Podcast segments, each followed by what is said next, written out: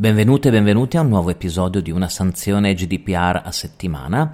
Rimaniamo in Svezia sempre con l'autorità garante svedese e ci concentriamo proprio in maniera verticale oggi sull'informativa.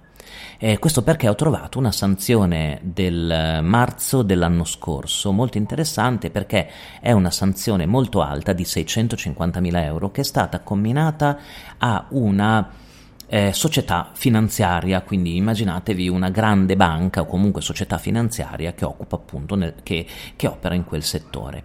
Interessante che parte della sanzione è legata proprio alla trasparenza, al principio di trasparenza, e viene effettuata la prima istruttoria guardando con attenzione il sito web della banca, e l'autorità esamina nel dettaglio quali sono i difetti delle varie informative che trova sul sito, cioè verifica se un potenziale cliente o un cliente di quella banca, di quella società finanziaria, ottenga tutte le informazioni utili per comprendere realmente come i suoi dati vengano trattati. Si tratta di una società molto importante che tratta dati di tante persone e li tratta con un ampio ventaglio di servizi offerti, quindi con modalità molto molto differenti. E quindi dice l'autorità svedese, proprio in questo caso sei una società molto grande, hai tanti tipi di trattamenti, hai grande varietà nel trattamento dei dati, devi essere chiarissima su come tratti i dati, devi indicarlo in maniera corretta e completa, quindi correttezza, precisione potremmo anche dire dell'indicazione nelle varie informative, ma anche completezza. Ecco che allora durante l'investigazione si comincia ad analizzare, vi dicevo, l'informativa che dovrebbe spiegare ai clienti come vengono trattati i loro dati personali. In particolare la prima nota di critica, diciamo, del garante arriva con riferimento a finalità e base giuridica. Finalità e base giuridica, sapete che all'interno dell'informativa, ma in generale dell'intera accountability di un titolare, sono probabilmente due degli aspetti più importanti. In particolare, secondo l'autorità garante, non era chiara la base giuridica legata a ogni tipo di trattamento e a ogni servizio offerto dalla società finanziaria. Un secondo punto di vulnerabilità dell'informativa non chiaro è individuato, sapete, nella parte che riguarda i destinatari, avete presente?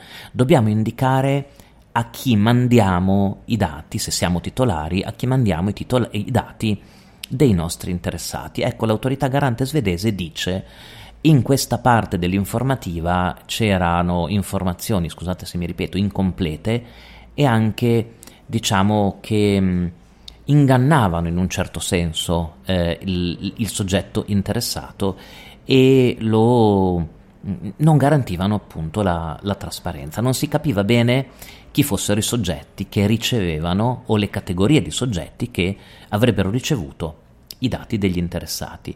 Soprattutto, dice l'autorità garante, nel mondo dei servizi delle carte di credito, sapete, fornitori o gestori di carte di credito anche internazionali. Poi viene analizzata la parte dell'informativa con riferimento al trasferimento dei dati verso paesi terzi, Nord America o comunque all'estero, al di fuori dell'Unione Europea.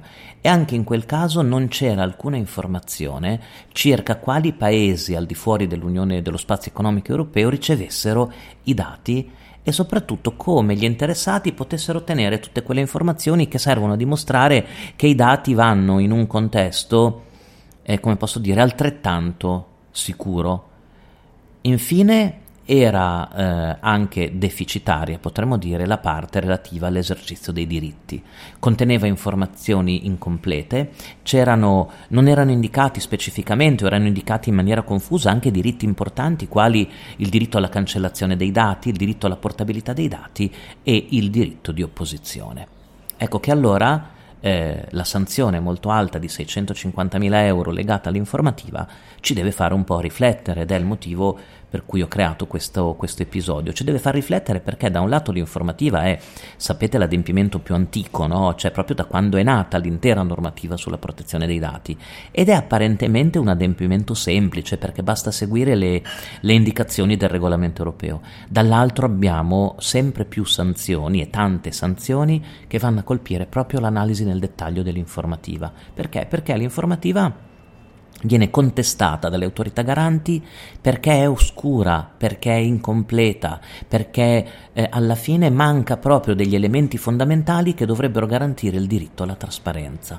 Quindi il commento di questa settimana spero vi stimoli magari a dare un check veloce alle vostre informative, mettendovi nei panni del soggetto interessato, cioè cercando di capire, proprio come ha fatto l'autorità svedese, guardando dal sito web della società, cercate di capire se pensate che le vostre informative, quelle che avete preparato voi, possano raggiungere quel principio di trasparenza di cui vi ho parlato.